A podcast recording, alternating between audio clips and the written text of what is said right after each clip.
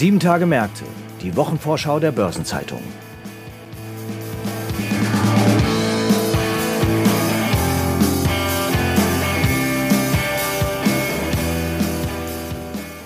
Ich begrüße Sie herzlich zu einer neuen Folge von Sieben Tage Märkte, die Wochenvorschau der Börsenzeitung.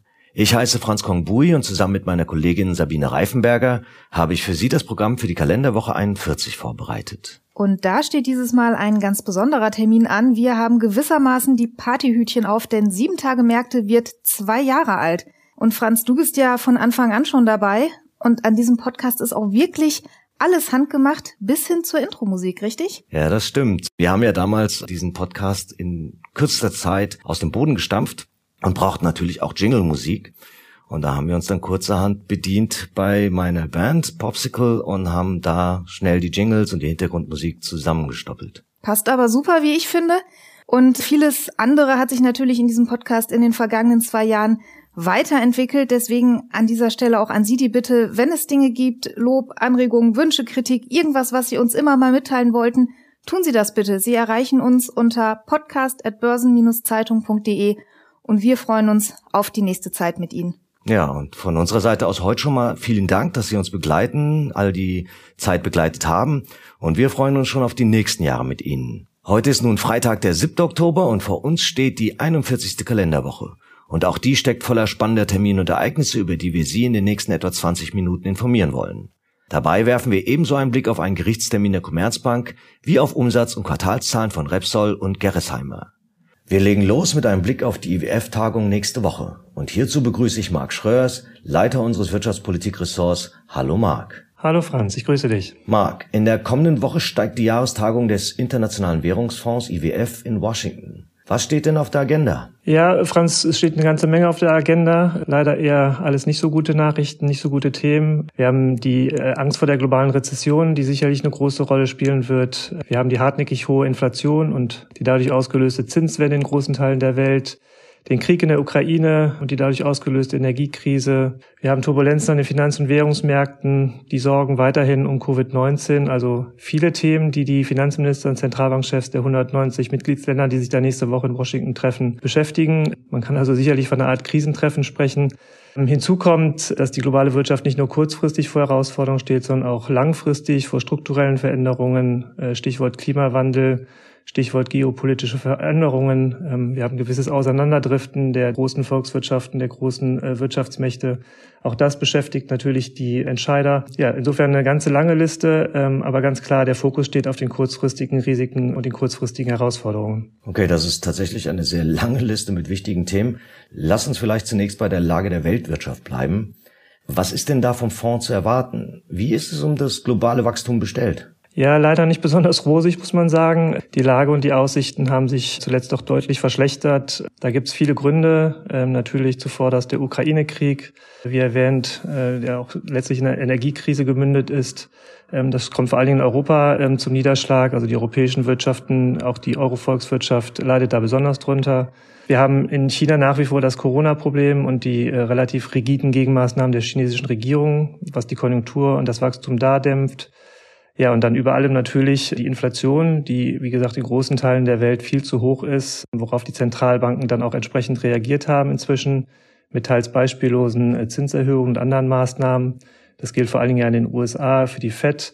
Insofern, das sind viele Faktoren, die das Wachstum dämpfen. Inzwischen nicht verwunderlich dann auch, dass die Rezessionsängste deutlich zugenommen haben. Ja, und das spiegelt sich letztlich auch beim Fonds wieder. Wir haben jetzt am Donnerstag die Rede von Georgieva, der EWF-Chefin, bekommen, die so ein bisschen den Ausblick auf die nächste Woche gegeben hat.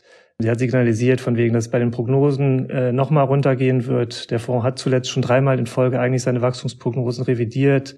Zur Erinnerung, von einem Jahr im Oktober 2021 hat er für dieses Jahr noch 4,9 Prozent Wachstum vorausgesagt. Inzwischen sind es nur noch 3,2 Prozent.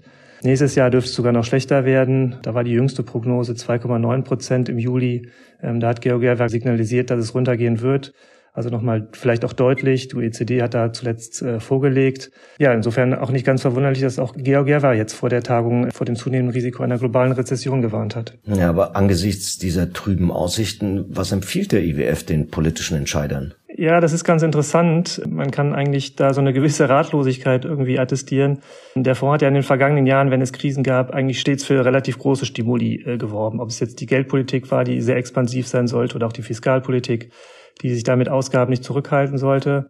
Diese Rezepte sind so ein bisschen an ihre Grenzen gekommen. Die Geldpolitik ist derzeit kaum in der Lage äh, zu stimulieren. Ganz im Gegenteil. Wie gesagt, die Inflation ist viel zu hoch. Die Rückkehr zur Preisstabilität muss Priorität haben. Da ist also wenig zu erwarten. Und letztlich auch die Fiskalpolitik ist an Grenzen gekommen. Zum einen ist die Verschuldung äh, in großen Teilen der Welt relativ hoch. Da geht also gar nicht mehr so wahnsinnig viel. Zum anderen muss auch die Fiskalpolitik aufpassen, dass sie durch ihre Politik nicht die Inflation weiter anheizt und quasi die Aufgabe für die Zentralbanken erschwert. In ihrer Rede jetzt hat Georgieva eigentlich drei Prioritäten hervorgehoben. Für die Zentralbanken ganz klar weiter Inflationsbekämpfung. Für die Fiskalpolitik, wenn dann sehr gezielte Hilfen, also nicht mit der Gießkanne. Und ansonsten vor allem das Plädoyer, die schwellenden Entwicklungsländer zu unterstützen, wo das Risiko einer Schuldenkrise zuletzt zugenommen hat. Also wie gesagt, so ein bisschen ist man auch da ratlos. Du hast ja auch die jüngsten Turbulenzen an den Finanzmärkten angesprochen. Droht da womöglich sogar eine neue Weltfinanzkrise wie im Jahr 2008? Ja, es gibt tatsächlich schon einige, die sich erinnert fühlen an das Vorfeld der Weltfinanzkrise, an die Jahre 2006, 2007. Wir haben zuletzt verschiedenste Krisenherde gehabt in Großbritannien, die Turbulenzen an den Finanzmärkten nach der Verkündung des Mini-Budgets. Jetzt gerade ganz aktuell die Probleme rund um die Großbank Credit Suisse, was Sorgen geschürt hat, dass auch andere Banken in Europa in Mitleidenschaft geraten könnten. Wir haben zuvor schon in einigen eigentlich sehr liquiden US-Märkten teilweise Liquiditätsprobleme gesehen. Wie gesagt, da fühlen sich viele erinnert an die Vorzeit der Weltfinanzkrise, zumal auch die damals gleichzeitig kamen mit einer Zinswende, so wie jetzt auch. Es gibt aber auch große Unterschiede, muss man ehrlicherweise sagen. Die Banken sind sicherlich besser kapitalisiert als damals. Viele Unternehmen sind solider aufgestellt als damals. Und letztlich gibt es auch sehr viele neue, bessere Institutionen und Regeln, etwa zur Abwicklung von Banken. Aber klar, es gibt keine Garantie, dass es nicht noch schlimmer kommt. Insofern ist da große Wachsamkeit äh, angezeigt. Ja, und ein heißes Thema an den Märkten sind aktuell auch die Währungen und Wechselkurse, zumal nach der Intervention Japans gegen die Dollarstärke. Was ist da von dem Treffen in Washington zu erwarten? Ja, du hast absolut recht. Das wird sicherlich auch ein großes Thema sein. Japan hat zuletzt erstmals seit Jahren wieder äh, am Devisenmarkt interveniert, äh, um den Yen zu stützen und den Dollar zu schwächen. Generell ist die Dollarstärke gerade ein großes Thema, ein großes Problem für viele Länder, was so ein bisschen eine Wende gegenüber den vergangenen Jahren darstellt. Da war es oft so das Thema, dass man eigentlich ganz gerne eine schwächere heimische Währung hatte, weil es einfach über die Exporte die Wirtschaft angekurbelt hat. Aktuell wird es als schlecht wahrgenommen, was vor allen Dingen an dem Inflationsproblem liegt. Eine schwache Landeswährung führt halt über höhere Importpreise dazu, dass die Inflation nochmal befeuert wird. Den Japanern hat jetzt zuletzt gereicht. Sie haben interveniert. Das hat natürlich an den Märkten sofort Spekulationen ausgelöst, ob da andere Länder, andere Zentralbanken äh, folgen könnten. Letztlich auch die EZB. Auch der Euro ist äh, sehr schwach im Vergleich zum Dollar. Spekulation, ob andere da folgen oder es gerade zu einer konzertierten Aktion kommt. Ähm, wir haben in den 1980er Jahren ja durchaus auch gesehen, dass äh, die großen Wirtschaftsmächte sich auch gemeinsam mal gegen Entwicklungen an den Devisenmärkten gestemmt haben. Stichwort Plaza-Akkord damals. Wie gesagt, das wird eine große Diskussion sein. Ich glaube nicht, dass da Großes zu erwarten ist, also schon gar nicht eine konzertierte Aktion. Das Umfeld hat sich einfach sehr geändert. Die Erfahrung zeigt, dass solche Interventionen wenig bringen. Und wenn dann auch nur konzertiert. Die USA werden aber gerade keine Interesse haben, angesichts ihres Inflationsproblems äh, den Dollar zu schwächen. Insofern wird da vieles beim Alten bleiben und letztlich in den Kommuniqués einfach betont werden, dass die Wechselkurse ähm, einfach äh, die Marktrealitäten und die fundamentale Lage der Volkswirtschaften widerspiegeln soll. Okay, ja, dann hoffen wir mal das Beste. Vielen Dank, Marc, für deine Einschätzung zu all den Themen, die bei der Tagung des Internationalen Währungsfonds auf der Agenda stehen. Ich danke dir, Franz. Und dann gibt es ja noch, wie angekündigt, einige weitere Termine, die meine Kollegin Sabine Reifenberger unter die Lupe genommen hat. Sabine, zum Wochenauftakt rückt ein Gerichtsprozess in den Fokus. Das Landgericht Frankfurt verhandelt eine Klage der Verbraucherzentrale Hamburg, die sich gegen das Verwahrentgelt der Commerzbank richtet. Verwahrentgelt ist ja eines dieser Wortungetümer. Im Volksmund geläufiger ist der Begriff Negativzinsen oder Strafzins. Das ist genau das, worum es letztlich geht. Die Verwahrentgelte haben in den vergangenen Jahren ja vielen Unternehmenskunden zu schaffen gemacht. In diesem Fall geht es jetzt aber um die Frage, ob Negativzinsen auch auf Sparkonten berechnet werden dürfen.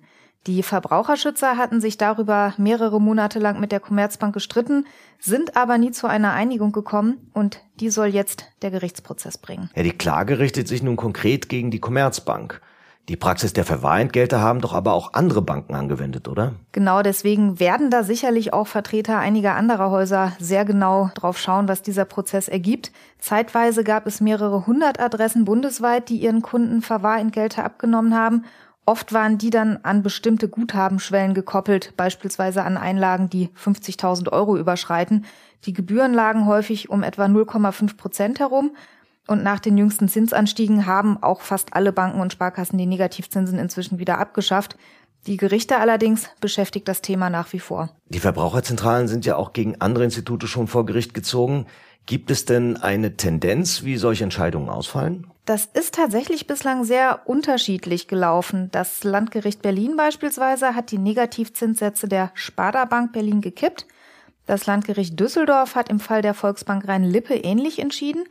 Demgegenüber hat aber das Landgericht in Leipzig bekräftigt, dass die Sparkasse Vogtland von Neukunden und von Bestandskunden nach einem Kontowechsel ein Verwahrentgelt erheben darf. Die Urteile sind allerdings auch alle bislang noch nicht rechtskräftig.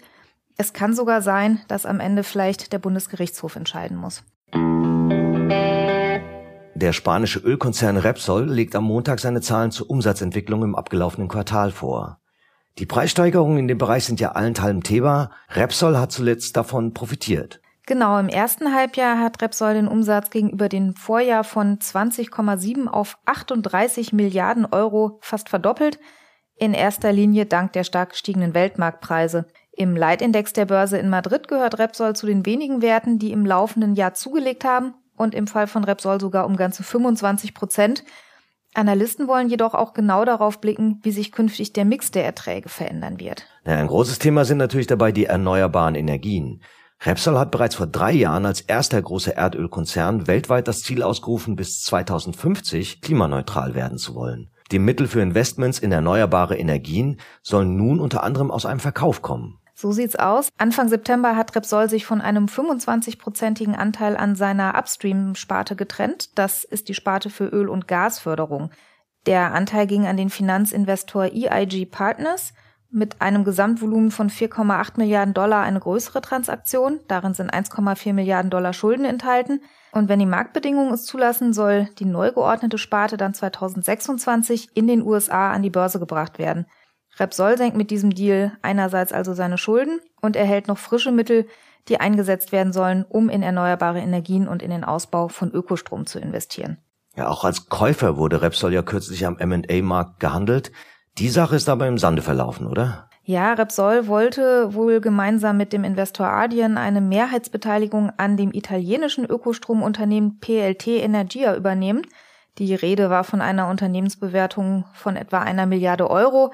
Der Deal ist allerdings jetzt vom Tisch. Ende September wurde bekannt, dass Repsol von den Übernahmeplänen abgerückt ist.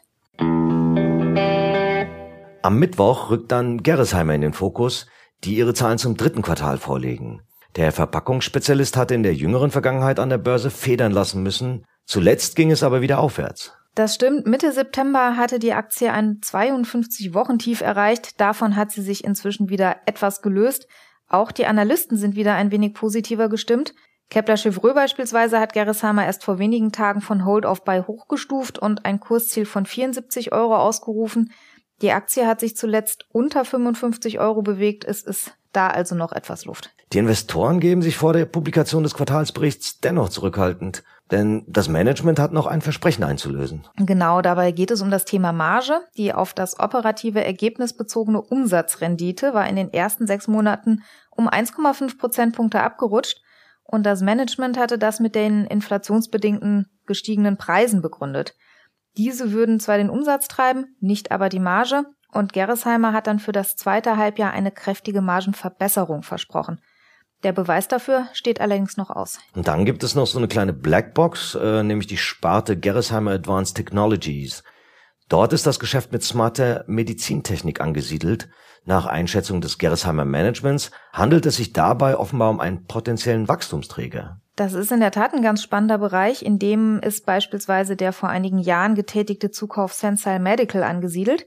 Die Idee ist, dass digitale Geräte die Arzneimitteleinnahme steuern sollen. Pumpen geben dann beispielsweise durch digitale Messungen und Steuerungen exakt die Menge an Medikament ab, die ein Patient benötigt. Das gilt als sehr zukunftsträchtiges Geschäft. Allerdings gab es auch schon Rückschläge. In der Vergangenheit sind zwei größere Entwicklungsprojekte schon geplatzt, weil Partner aus der Pharmaindustrie sich zurückgezogen haben. Und die Sparte mit den smarten Produkten sollte ursprünglich auch schon 2020 signifikante Umsätze beisteuern.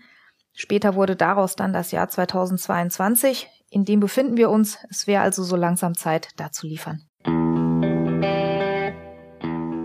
Und was gibt es sonst noch zur anstehenden Woche zu sagen? Am Montag bleibt der Anleihenmarkt in den USA wegen des Feiertags Columbus Day geschlossen, während die Börsen in Japan wegen des Tags des Sports und in Südkorea wegen des Tages des koreanischen Alphabets nicht öffnen.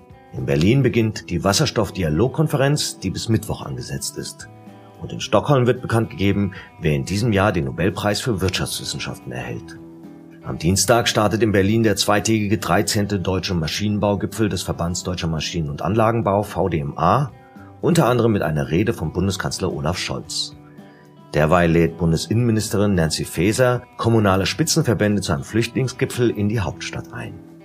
In Niedersachsen werden die Tarifverhandlungen in der Metall- und Elektroindustrie fortgesetzt. In Prag kommen die EU-Energieminister zu einem informellen Treffen zusammen. Und in Paris veröffentlicht die OECD ihre Frühindikatoren. In Frankfurt findet die Konferenz Sustainable Finance 2022 Wo stehen wir? unter anderem mit Volker Brühl, Geschäftsführer des Centers for Financial Studies und Holger Schulte, Bereichsvorstand der Commerzbank statt. Am Mittwoch spricht Bundeswirtschaftsminister Robert Habeck auf dem 13. Deutschen Maschinenbaugipfel des VDMA. In Berlin wird unter anderem Bundeskanzler Olaf Scholz dem Festakt zum 175. Jubiläum der Siemens AG beiwohnen. CDU-Chef Friedrich Merz wird derweil bei der Jahrestagung 2022 des Markenverbandes in der Spree-Metropole erwartet. In Berlin findet auch eine Pressekonferenz des Deutschen Reiseverbands DVR im Vorfeld der Jahrestagung statt, die am nächsten Tag beginnt und bis Freitag geht. Und in den USA treffen sich die Finanzminister und Zentralbankchefs der G20-Staaten in Washington und die Notenbank Fed veröffentlicht das Protokoll der FOMC-Sitzung vom 20. und 21. September. Am Donnerstag soll es am Bundesgerichtshof ein Urteil über die Zugangssperre zu Wissenschaftsportalen geben. Der Bundesverband Medizintechnologie BVMed hält eine Online-Pressekonferenz ab. In Brüssel kommen die NATO-Verteidigungsminister bis Freitag zusammen und mit Spannung wird die Veröffentlichung des Weltenergieberichts World Energy Outlook durch die Internationale Energieagentur in London erwartet. Zum Wochenabschluss geht es beim sechsten Sustainable Finance Gipfel in Frankfurt um das zentrale Thema Transformationsfinanzierung. Das Bundeswirtschaftsministerium veröffentlicht den Monatsbericht zur wirtschaftlichen Lage für den Monat Oktober. Die EU-Innenminister treffen sich in Luxemburg und die Ratingagentur Moody's legt die Einstufung für Rumänien vor, während Standard Poor's die Ratingergebnisse für ebenfalls Rumänien und Tschechien präsentiert. Weitere anstehende Termine aus Unternehmen, aus Politik und Wirtschaft sowie Updates zu wichtigen Konjunkturindikatoren finden Sie in der Übersicht heute im Finanzmarktkalender der Börsenzeitung oder online unter börsen-zeitung.de slash Finanzmarktkalender. Und zu feiern gibt es auch noch einige runde Geburtstage in den kommenden Tagen.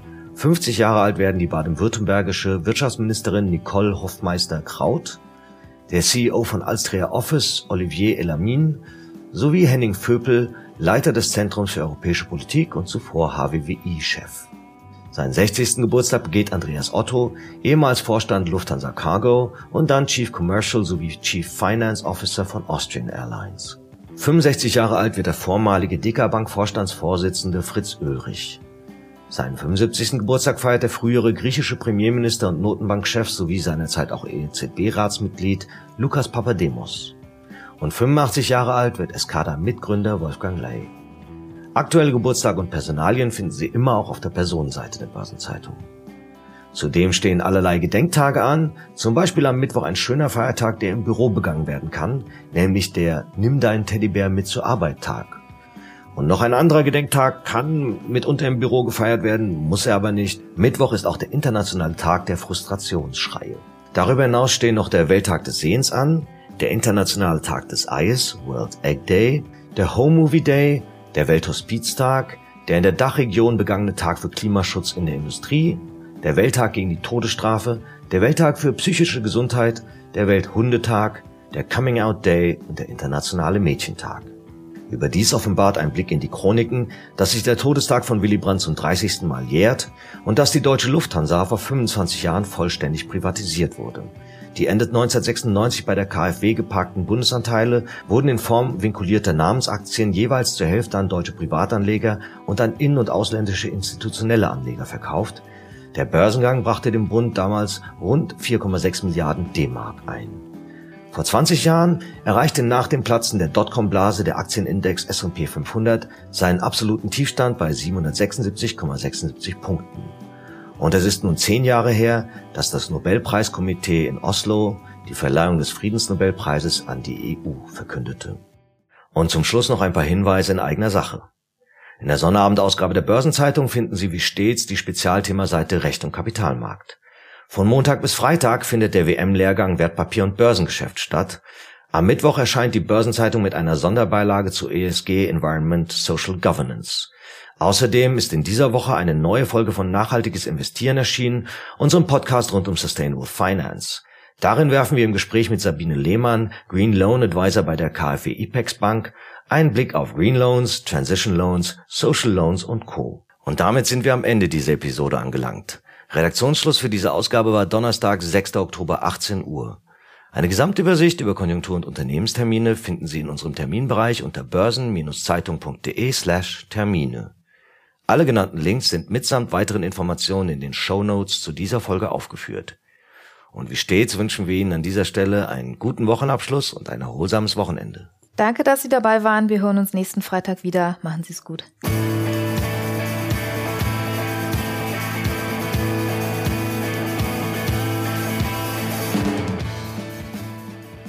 Sieben Tage Märkte, die Wochenvorschau der Börsenzeitung.